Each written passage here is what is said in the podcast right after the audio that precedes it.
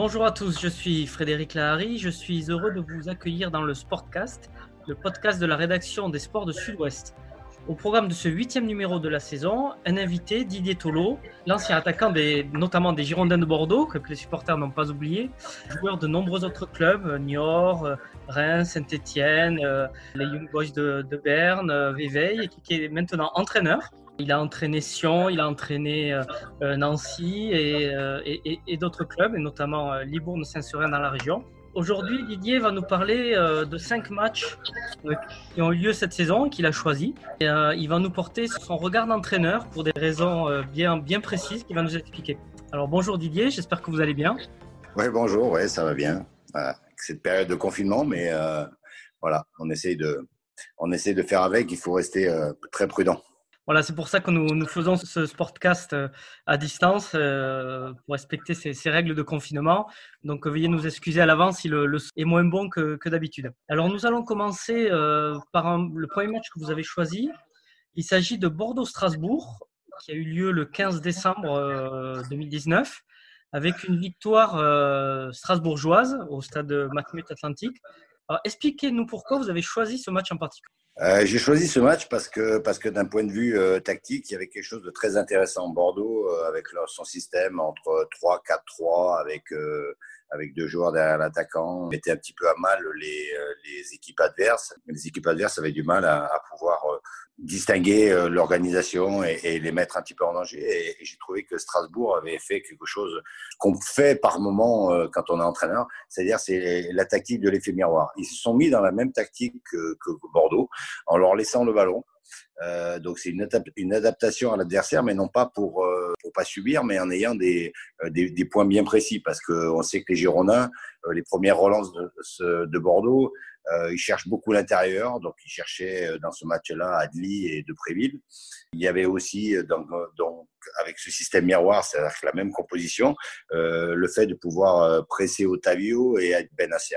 Et on a vu que Bordeaux était très très très en danger. Ils ont eu la possession du ballon, mais euh, en bloquant cette partie du, terrain, donc la, récupération à mi-terrain, ça avait pour objectif de, récupérer des ballons au milieu de terrain et d'aller très très vite vers l'avant notamment du côté de Pablo. Donc voilà, c'était une stratégie de match qui était préparée. Donc j'ai aimé l'étude, j'ai aimé la mise en place, profiter de ses points forts aussi parce que euh, parce que Strasbourg avait ce jour-là York en point en point d'appui, avait la vitesse de Carole, euh, euh, de Lala et de, de Thomason.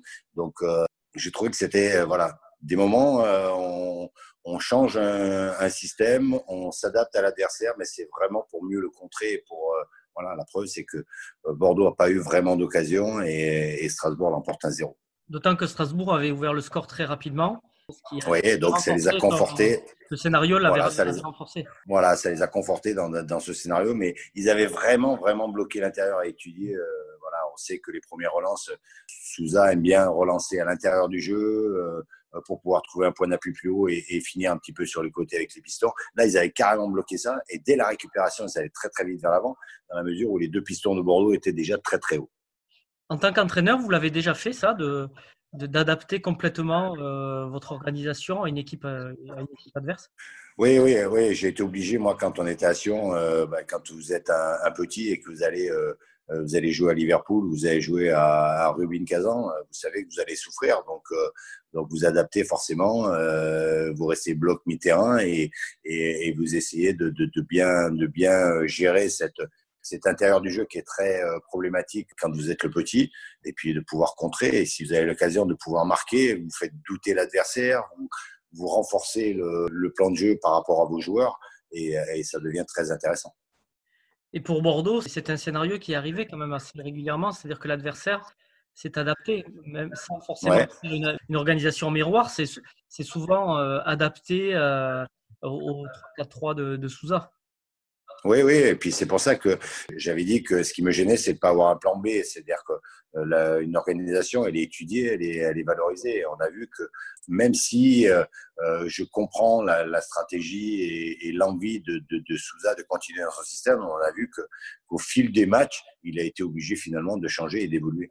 Oui, il a changé, il a changé, il a, il a su aussi s'adapter. Euh, oui, il a su s'adapter à voilà, à l'adversaire et, et, et, surtout avoir aussi de surprendre l'adversaire en changeant de système. Ok, on va passer au deuxième match que vous avez choisi. On change totalement de, contexte. On passe à la, à la, Ligue des Champions et à, et à, la qualification du PSG contre Dortmund. C'était le, 12 mars dernier. J'ai l'impression que c'était c'est très très loin alors que ça fait ouais, jours. Euh, donc c'était un match à huis clos. C'est pas c'est pas évident parce que euh, ce soir-là vous avez vu des choses, mais surtout vous en avez entendu des choses. Oui, oui. Euh, ce match-là, il, est très particulier parce que parce que le football, le football, ça se joue avec du public. J'ai horreur des matchs à huis clos. je pense qu'on a besoin des supporters, on a besoin des ultras. Euh, ça n'a pas la même saveur quand vous regardez un match qui a du public. Euh, tout ce contexte-là est, est, un contexte finalement négatif où on n'a pas forcément envie de regarder le match. On a l'impression que c'est que c'est un match un petit peu amical, euh, un match un match un peu de quartier, même si c'est même si c'est un, gros match. Mais par contre, quand vous le regardez en tant qu'entraîneur ou en tant que vraiment l'étude du match, c'était mine d'or ce match-là parce que sans, bruit, sans public, vous entendez tout ce qui se dit sur le terrain, vous faites plus attention aux réactions. Et, là, j'ai vraiment vu, comme tout le monde certainement, puisqu'on en a pas mal parlé après, mais euh, le rôle d'un leader. Le rôle, de, le rôle de Marquinhos a été essentiel euh, dans ce match. Euh, sur l'attitude sur le jeu, euh, il a été en permanence en train de gesticuler, de parler euh, pour que le bloc équipe soit toujours très présent et que les espaces entre les lignes soient le, plus réduits possible. On l'a vu faire remonter le bloc, euh, ben, rappeler Neymar, rappeler les, milieux pour qu'ils puissent être bien en place.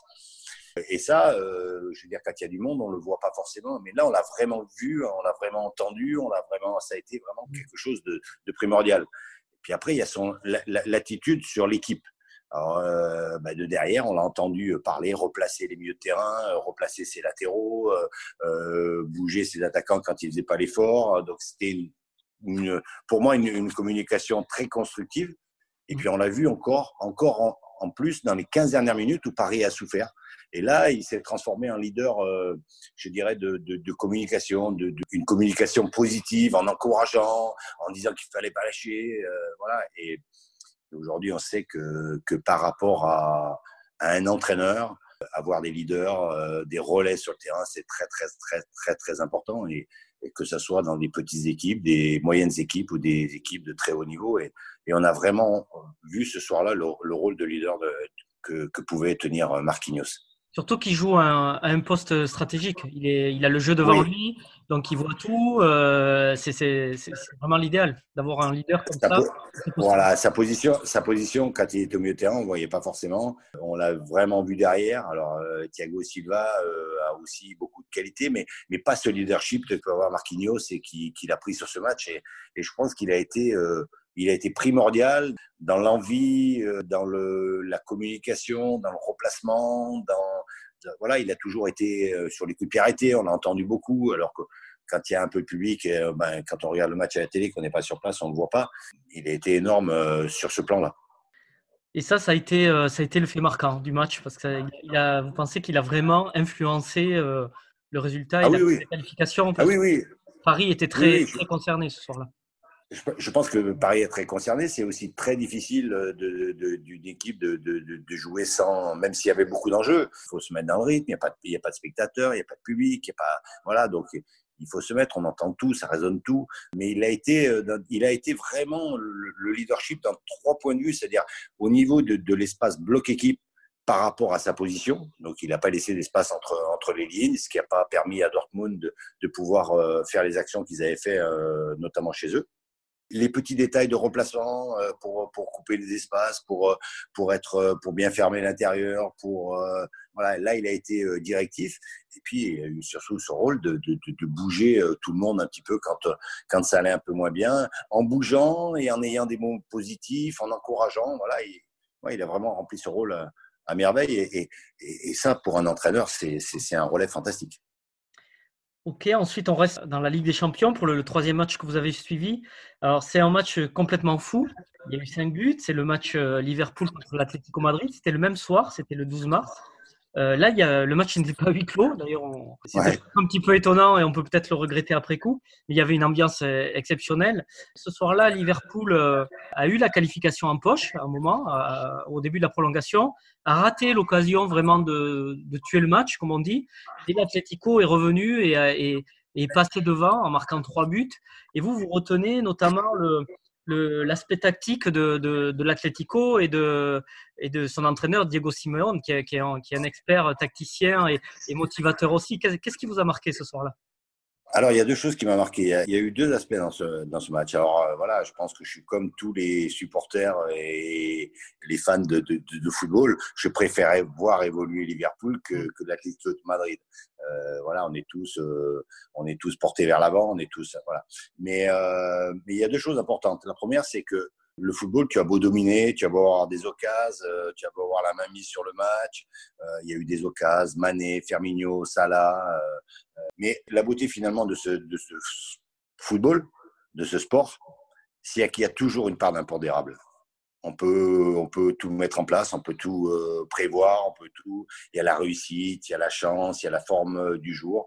Et ce jour-là, voilà, euh, Liverpool a moins eu de réussite, a, pas eu les gestes vraiment au bon moment. Et voilà. Et, vous avez beau dominer un match, vous avez beau tout mettre en place, vous avez beau euh, euh, préparer du mieux possible, le, le football reste. Et c'est la magie aussi de ce sport, c'est qu'à un moment donné, il y a quand même une part d'impondérable, une part de réussite, une part de chance, voilà, qui n'est pas finalement maîtrisable. Il y a effectivement cette capacité de Diego Simeone à, transcender son équipe et à la faire, euh, et, même quand c'est à 2-0, qu'il a tout le stade est, contre, l'équipe, il y a une ambiance incroyable, mais il réussit à, galvaniser encore ses joueurs par son attitude sur le bord de touche, et par son travail au quotidien aussi. Oui, alors euh, après l'autre aspect, euh, bah, c'est un travail euh, tactique, une discipline défensive de tous les instants, une abnégation, défendre pendant 90 minutes, même en étant mené, fermer les espaces, et une, une culture tactique impressionnante. Mais mais moi, ce qui me marque encore plus, c'est assez facile. C'est plus facile de mettre une, une structure euh, défensive qu'une structure offensive. Mais c'est la force de persuasion du, management de, de Simeone. On, le voit, il est dur, il est inflexible. Euh, là, mais il est obligatoirement proche de ses joueurs pour arriver à que ces stars, euh, Joao, Diago Costa, Correa, défendent pendant euh, 80 euh, minutes, 70 euh, minutes, et c'est des stars, c'est des grands noms du football, arrivent à faire ça en étant persuadés qu'à un moment donné, ça va s'ouvrir et que, le score va évoluer pour eux. ouais, c'est au niveau du management, pour moi, c'est chapeau parce que c'est faire jouer un peu ces joueurs-là à contre-courant, à contre-envie. Et si vous êtes pas, euh, si vous n'avez pas un management euh, très certainement rigoureux, mais, aussi très très proche euh, de, de ces joueurs, ça passe pas. À un moment donné, ça casse. Et au fil des années, on s'aperçoit que chez lui, ça casse pas, ou mmh. ça casse très peu. Et il arrive quand même à, à se renouveler à, et à maintenir cette, cette relation, cette, cette capacité à, à, ce que ses joueurs le suivent. En fait, c'est ça aussi. Oui, oui, oui, oui, oui, oui, mais quand euh, un entraîneur, quand euh, vous faites un entraîneur, euh, vous savez, tous les joueurs ont envie, même les défenseurs centraux ou les latéraux, ils ont envie d'attaquer et tout ça. Donc, quand vous mettez un jeu en place, c'est facile de dire à des joueurs, écoutez, on va jouer à quatre attaquants, on va attaquer, même si on prend deux buts. Alors que là, c'est tout le contraire. C'est-à-dire qu'on va être rigoureux, on va être bloc bas, on va être, euh, on va souffrir pendant 80 minutes, mais on va y arriver. Euh, ce message-là, il est beaucoup plus dur à faire passer et beaucoup plus dur à, faire à, durer dans le temps. Je pense que son management est certainement euh, le mix qu'il faut arriver entre entre une dureté, une, exigence, une volonté et, et, quelque part être un peu paternaliste parce que je suis persuadé qu'il est très près de ses joueurs. Est-ce qu'on peut le rapprocher malgré tout de Jürgen Klopp à Liverpool, même si c'est pas le même jeu? Jürgen Klopp aussi proche de ses joueurs, il leur, demande aussi un pressing euh, important, il leur demande de, voilà, des efforts. Est-ce que euh, dans, l'esprit, même si c'est pas du tout le même jeu, on peut les comparer d'après vous? Oui, oui, oui, je pense qu'on peut les comparer dans, la, dans l'attitude. Il n'y a certainement pas la même personnalité en tant qu'homme, mais dans l'attitude, oui. En France, on a, on a trop l'habitude de dire qu'aujourd'hui, quand vous vous faites de la communication avec vos joueurs ou vous essayez de, de qu'on est trop gentil. Et ça m'a toujours rendu fou euh, de, de, qu'on puisse dire d'un entraîneur qui est trop gentil. Non, c'est euh, c'est pas quelque chose de gentil, c'est essayer d'amener le joueur à être à 100, 110, 120 chaque fois. Si l'entraîneur est trop gentil, il ne pourrait pas y arriver. C'est pas possible. S'il est trop gentil, dans le sens où il, euh, il, laisse passer des choses à, à ses joueurs, il ne pourrait pas arriver à ce résultat. Non, mais c'est pas laisser passer des choses. Mais à partir du moment où aujourd'hui vous êtes obligé d'être dans, vous êtes obligé d'être dans le dialogue, vous êtes obligé d'être dans la discussion. Je pense que le, la grande évolution de, de ces deux entraîneurs-là, qui sont à l'opposé au niveau tactique, c'est de, de, mettre un plan de jeu, parce que c'est eux qui décident, mais que, que ce soit les joueurs qui se l'approprient. Et là, on a l'impression que quand on voit jouer ces deux équipes-là, les joueurs s'approprient ce système, s'approprient cette façon de jouer, et, et ça devient la leur c'est plus celle de l'entraîneur. Et à partir du moment où ça devient celle des joueurs, vous avez gagné une grosse partie de, votre boulot. Dans, un autre style complètement différent, on peut penser peut-être à Michel Hidalgo qui, qui a disparu euh, récemment, qui, qui euh, aussi à qui on reprochait à l'époque parfois d'être trop gentil. Mais finalement, les joueurs qui, l'ont eu euh, comme entraîneur disent ils nous, ils nous ils faisaient l'équipe et après ils nous laissaient libres de s'approprier du, du, jeu. C'est un peu, c'était un peu ça à l'époque aussi, même si c'était complètement différent Oui, oui. Oui, et puis en France, on a l'habitude que il faut, il faut un peu gueuler, il faut être euh, gueulard pour pouvoir, euh, faire avancer les choses. Moi, j'ai toujours dit, euh, j'ai jamais vu un chef d'entreprise euh, qui a 100 ou 200 salariés euh, dans son entreprise les réunir sur la place publique pour régler ses comptes. je veux dire, moi, quand j'ai besoin de dire quelque chose à un joueur, c'est dans mon bureau en tête à tête et ça doit être pareil avec avec ces deux deux grands très très grands entraîneurs. Ça veut dire que les choses elles se règlent en tête à tête en face et il y a certainement un respect, un très gros respect entre l'entraîneur, le joueur et le joueur et l'entraîneur. Ok, on va passer maintenant à cas, une étude de cas, on va dire, de, de F Session que, vous, connaissez. Euh, c'est une équipe euh, plutôt en danger défensivement, euh, donc il doit trouver son équilibre. Qu'est-ce que vous voulez nous dire sur, sur le F Session Je veux dire, voilà, c'était quand vous avez, voilà, moi j'ai pas de club, quand on vous fait la demande d'un conseil, vous, fait quelques dizaines de matchs pour, pour, pour, pour essayer de trouver des solutions. Et, l'exemple de Sion, euh, c'est que Sion prend trop de buts. Euh, donc, euh, quand vous prenez forcément trop de buts, le, classement n'est pas forcément en équation à ce que vous avez, euh, vous avez prévu. donc, le premier réflexe, toujours, quand on dit, bah, voilà, on prend trop de buts, qui est incriminé? En premier cas, la défense. Mais c'est pour moi c'est trop facile dans cette situation. Euh, Sion ils ont ils ont deux latéraux très offensifs, ils ont deux numéros 6 qui sont plutôt des créateurs, ils ont des joueurs offensifs qui bah, font un peu d'efforts défensivement mais le font pas. Et je pense qu'en regardant ces matchs-là, on arrive à définir que finalement c'est pas une ligne qui est responsable, mais c'est l'équilibre de cette équipe-là. C'est bien d'avoir beaucoup de joueurs euh, de ballon, mais dans une équipe, dans n'importe quelle équipe, je crois qu'il faut avoir des porteurs d'eau alors, il n'y a, rien de péjoratif à ce que je vais dire, à des porteurs d'eau, mais c'est des joueurs qui sont un peu moins, euh, qui ont un peu moins de renommée, qui sont un peu moins euh, visibles, qui font un peu moins de roulettes, mais qui, euh, qui ont une utilité max dans la compensation, dans le replacement, dans l'impact physique, dans la zone importante qui est toujours occupée, ce qui s'appelle d'avoir une sécurité défensive. Quand vous avez un latéral qui monte et que l'autre monte en même temps, si vous avez vos deux 6 qui sont plus hauts, vous envoyez euh, des mines à vos, défenseurs centraux. Si vous avez vos deux 6 qui sont plus là, ben, vous avez des joueurs lancés qui arrivent sur votre défense. Donc, euh, ce qui est important, c'est toujours un équilibre d'équipe qui te permet d'être très, très euh, performant ou beaucoup plus performant, notamment dans ta zone de transition qui est entre l'attaque et la défense. Et plus tu seras placé comme il faut, plus ton équipe sera euh, je veux dire, en compensation et sans courir, parce que finalement, rester en place euh, pour euh, occuper une zone, pour qu'elle soit pas libre et pour qu'on puisse pas toucher le ballon dans cette zone-là, ça fait aussi faire du football. Donc voilà, quand une équipe elle prend beaucoup de buts, on a toujours l'impression que c'est les défenseurs. Et, finalement, ben, il faut il faut des joueurs de ballon. Il faut. Moi, j'aime jouer au football. On aime tous jouer au football, mais il faut aussi avoir des joueurs de l'ombre et des joueurs qui sont très importants. Je veux dire, quand on voyait en équipe de France, euh, à un moment donné, quand ça marchait bien, je vais revenir avec Didier Deschamps. Didier Deschamps, ça n'a jamais été quelqu'un qui était euh, euh, technique, très physique, mais c'était quelqu'un qui était intelligent dans le jeu et qui, et qui faisait aussi que les joueurs devant lui, les joueurs beaucoup plus créatifs, étaient dans de meilleures conditions. Quand vous regardez un, un, match comme ça, quand vous étudiez un match, qu'est-ce que vous regardez en premier? Je regarde beaucoup à la perte du ballon, le premier ballon perdu, comment l'équipe réagit, le mouvement de toute l'équipe en général. Voilà, c'est l'exemple de Sion là, c'est que quand ils avaient le ballon, eh ben, vous restez, vos, vos, deux centraux restent derrière et les autres sont à la limite tous devant. Vous pouvez pas jouer. Alors oui, marquer des buts, c'est bien parce qu'il faut du mouvement devant, mais avoir 5 à 4 joueurs offensifs, euh, ça suffit pour marquer des buts. Mais, mais vous êtes beaucoup moins en danger quand vous la perdez et beaucoup plus présent pour la récupérer surtout. Oui, parce que donc à partir du moment, à partir du moment où vous, vous, la récupérez beaucoup plus vite, vous faites moins d'efforts défensivement, donc vous gardez beaucoup plus d'efforts pour le domaine offensif. Et puis vous êtes mieux placé pour attaquer quand vous défendez. Oui.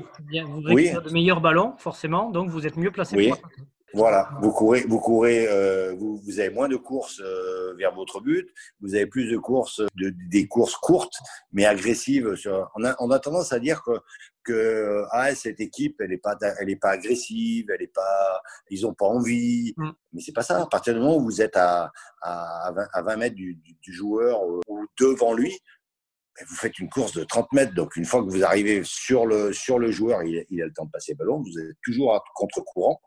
Ce qui fait qu'on a l'impression que c'est pas une équipe agressive, mais ce n'est pas ça. C'est une équipe qui n'a pas, euh, pas d'équilibre.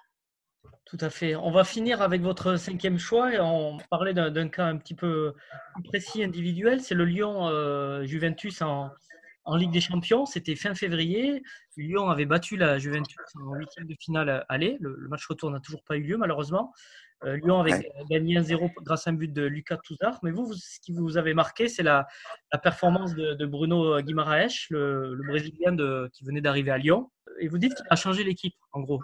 Ben parce que moi, je suis toujours, euh, voilà, comme tout entraîneur, on est, on est, on est sur le regard sur, sur la qualité collective, le bloc équipe, les schémas de jeu. Mais le haut niveau, le très haut niveau, c'est aussi euh, la qualité individuelle, euh, qui, est, qui est aussi le lot de la réussite. Moi, je prends l'exemple de Lyon parce que, parce que ça m'a marqué, ça a marqué beaucoup de gens. Un seul joueur peut te changer complètement ton équipe. Voilà, parce que, parce que voilà, dans ce match-là, c'est flagrant. Guimarães, euh, il, va permettre à Lyon d'avoir plus de maîtrise, de moins subir, d'être plus efficace et au final de gagner ce match. Alors, je dis pas que c'est lui qui l'a gagné, mais c'est un pion essentiel euh, qui a fait qu'on n'a pas vu la même équipe contre la Juventus, Lyon contre la Juventus que le Lyon d'avant. C'est pas non plus parce que c'était la Juventus. Il y a certainement un peu de ça, mais c'est surtout parce que ce rôle-là, il venait d'arriver. Il était toujours placé au bon endroit euh, pour ressortir le ballon, pour orienter, euh, pour orienter le jeu, donc euh, donc avoir une plus grande maîtrise. Et le fait de moins subir, ben, vous subissez moins parce que parce qu'il a cette qualité-là à garder les ballons, à, à pas le perdre, même avec euh, un ou deux joueurs sur lui. Il a toujours euh, réussi à sortir un ballon assez propre. Il a été Lyon a été aussi beaucoup plus efficace dans cette transition parce que la première passe, il l'a toujours fait vers l'avant. Il l'a toujours fait dans les intervalles. Il a cassé les lignes. Donc à partir du moment où il casse même les lignes de la Juventus, eh ben, c'est un effort supplémentaire à la Juventus de ne pas défendre vers l'avant, mais d'être obligé de courir vers son but. Voilà. Et puis aussi, il a valorisé ses partenaires parce que Awar a eu, a eu un peu plus de liberté un peu plus haut. Et ça a permis aussi euh, bah, d'être très efficace sur ce côté, notamment sur le but. Voilà. Donc, c'est un débordement d'Awar pour un but de Touzard qui sont les, les voilà. milieux de terrain aussi et, qui et les, les, les deux milieux de terrain. Et, et je pense qu'aujourd'hui, le, le, football, c'est un sport collectif, ok, mais les individualités, à n'importe quel poste, à un moment donné, te font euh, gagner. Et on l'a vraiment vu sur ce match-là. C'est-à-dire qu'un pion qui est un nouveau pion. Alors c'est aussi pour ça que, que tout le monde euh, a des cellules de recrutement pour essayer de trouver le, bon joueur au bon poste. On peut parler d'un gardien de but, un gardien de but qui fait euh, deux arrêts ou trois arrêts euh, comme Navas a pu faire euh, dans certains matchs. Euh, c'est aussi quelque chose qui te fait gagner les matchs. Oui, tout à fait. Ce qui est surprenant de, de sa part, c'est qu'il s'est adapté très très vite parce qu'il il est arrivé dans oui. un nouveau continent, nouvelle culture et tout de suite, c'est vraiment la, la marque d'un grand joueur de, de s'adapter. Oui, c'est vraiment la marque d'un grand joueur. Et puis euh, voilà, après, il a été peut-être un peu plus en difficulté dans, dans, dans, dans des matchs. Il sera peut-être un peu plus en difficulté, mais euh, mais cette qualité, cette intelligence de jeu, cette euh, voilà, ça s'apprend pas. C'est quelque chose qui est un peu, qui est un peu inné parce que parce qu'il a joué tous les tous les ballons vers l'avant. Il, il a il a valorisé l'équipe de Lyon. Voilà, et, et, je prenais cet exemple-là parce que finalement, c'est pas quand on est entraîneur, on cherche beaucoup de, solutions, on cherche, on cherche quand ça va pas trop, on, essaye, voilà. Et il suffit de trouver le petit déclic, le petit euh, plus qui fait que, voilà. Moi, j'ai eu, j'ai eu le bonheur aussi d'entraîner de, à Libourne euh, quand on est, euh, on a le plus petit budget, voilà. Mais je trouve Valbuena en, en maillon libre en 10 ben, ça te fait la différence. Mmh. Voilà, donc euh, c'est, il suffit d'un, petit euh, pion qu'on arrive à trouver. C'est ça le plus dur pour un entraîneur, c'est de chercher, d'essayer de trouver ce pion-là au bon endroit, au bon moment et qui va valoriser l'équipe. Ok, merci beaucoup Didier, c'était, c'était vraiment passionnant. J'espère que les, les fans de foot euh, apprécieront aussi.